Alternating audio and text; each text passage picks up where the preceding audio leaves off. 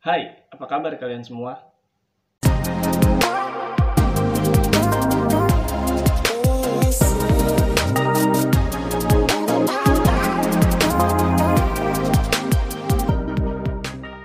Selamat datang di Bersuara. Buat kalian yang belum kenal sama gua, kenalin, gua Jisal Fikri.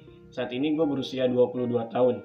Sehari-hari gue bekerja sebagai karyawan pabrik yang di mana diharuskan selalu berangkat pagi dan pulang sore. Ya walau kadang pulang malam kalau lagi ada overtime. Kenapa gue bikin channel YouTube? Sebenarnya nggak ada kata iseng dalam hal ini. Gue cukup serius dalam menggarap channel ini. Karena buat gue, ini adalah salah satu rentetan panjang yang akan gue lalui untuk mencapai tujuan hidup gue. Dan dengan konten bersuara ini, gue akan mengekspresikan segala bentuk keresahan yang ada di dalam diri gue yang nantinya akan gue kemas sebagai bentuk video edukasi. Kenapa gue memilih untuk membuat konten edukasi? Karena gue pikir di era sekarang ini konten edukasi masih termasuk konten minoritas di dalam sosial media. Jadi ini juga sebagai bentuk challenge buat gue pribadi untuk coba masuk di circle ini. Dan kenapa juga konten edukasi? Karena memang gue ingin mendedikasikan diri gue untuk berbuat baik dan berbagi kepada orang lain. Dengan begitu, gue berharap konten gue ini bisa menjadi jalan buat gue untuk berbuat baik dan berbagi dengan orang lain. Gue akan upload dua hari sekali, jadi pastikan kalian udah subscribe channel ini, supaya nggak ketinggalan update video terbaru dari gue. Oke, pada kesempatan kali ini gue mau bahas soal rasa malas. Yap, penyakit yang pasti kita semua miliki di saat kita sedang ingin mencapai tujuan hidup kita. Kenapa sih kita bisa malas? Menarik nih. Sebenarnya apa sih alasan kenapa kita bisa malas? Terus gimana caranya bisa ngatasi rasa malas ini? Biasanya rasa malas ini muncul ketika kita sedang berada di posisi ternyaman, yang di mana kita sedang tidak ingin melakukan sesuatu selain melakukan aktivitas yang membuat kita nyaman. Seperti contohnya rebahan. Gua akui rebahan itu adalah pekerjaan yang paling nikmat dalam hidup. Apalagi kalau udah sambil pegang handphone, terus scrolling sosial media. Itu sih nggak ada duanya sebenarnya sih terbahan sambil scrolling media itu nggak salah yang salah itu ketika kita terlalu lama melakukan hal tersebut sehingga kita terlalu nyaman melakukannya. Yang kemudian justru kita menjadi malas untuk melakukan hal lain. Terbahan sambil scrolling sosial media itu nggak salah. Kalau cuma sekedar ngilangin penat dan lelah. Tahu nggak? Kalau itu terus-terusan terjadi yang ada kalian punya goals itu akan semakin lama tercapainya. Kebiasaan menunda itu nggak baik loh. Apalagi menundanya itu cuma karena keasikan rebahan sambil nonton-nonton konten yang nggak ada faedahnya. Mending kalau yang ditonton itu konten edukasi kayak konten gue ini kalau yang ditonton itu cuma gosip dan pamer kekayaan buat apa? Ayo mana nih kaum perubahan 2021 jangan cuma ngehalu aja. Ayo gerak. Kasihan loh kalian punya goals dibuat menunggu terlalu lama. Gue di sini bukan ingin memberikan wejangan ya karena biasanya wejangan itu diberikan oleh orang tua ke yang lebih muda. Gue sekedar berbagi dan ingin mengingatkan diri gue sendiri kalau rasa malas itu harus dilawan. Gimana caranya?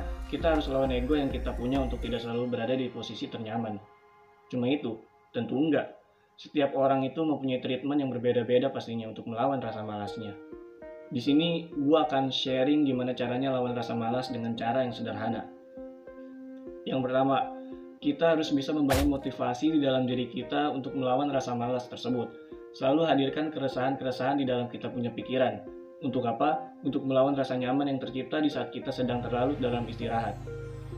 Jadi, ketika lu lagi rebahan nih, sebisa mungkin lu harus set otak lu buat mikirin hal-hal yang kurang baik yang akan terjadi ketika lu memilih untuk malas. Goals yang lu inginkan gak akan pernah tercapai misalnya. Sehingga nanti mulailah timbul keresahan di dalam otak lu untuk segera melawan rasa malas tersebut. Kemudian muncullah motivasi di dalam diri lu untuk segera mengakhiri rebahan lu terus melakukan hal yang harus lu lakuin. Kalau itu masih sulit dilakuin, gue saranin buat bikin pengingat-pengingat kecil di sekitar lu. Kayak bikin tulisan-tulisan, lu harus ngapain aja, terus lu tempel di tempat-tempat yang sekiranya pasti selalu lu lihat. Bisa di wallpaper handphone misalnya, bisa juga di kertas terus lu tempelin di tembok kamar lu. Fungsinya apa? Sebagai reminder, sebagai trigger, sebagai pecutan buat lu langsung ngelakuin ya, tanpa menunda-nunda. Tapi efektif atau enggaknya trik ini balik lagi ke diri kalian masing-masing. Kalau lu sama sekali nggak punya motivasi untuk maju, semua akan percuma lu lakuin. Yang ada nantinya semua reminder itu lu acuhin gitu aja. Atau mungkin lu mau coba cara ini. Caranya orang Jepang dalam melawan rasa malas dan merubah kebiasaan hidupnya.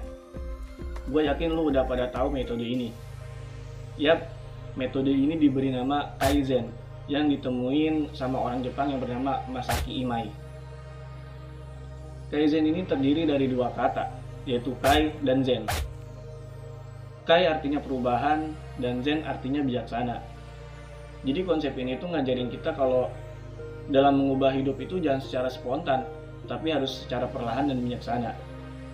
Caranya gimana? Kalian cukup mengalokasikan satu menit di dalam 24 jam sehari yang kalian punya untuk melakukan kegiatan yang memacu ke goals kalian.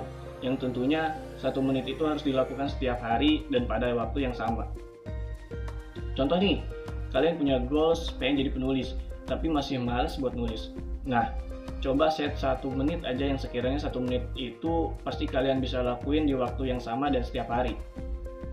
Misalnya kalian punya waktu luang di jam 9 malam. Nah sebisa mungkin kalau udah jam 9 kalian harus nulis selama satu menit.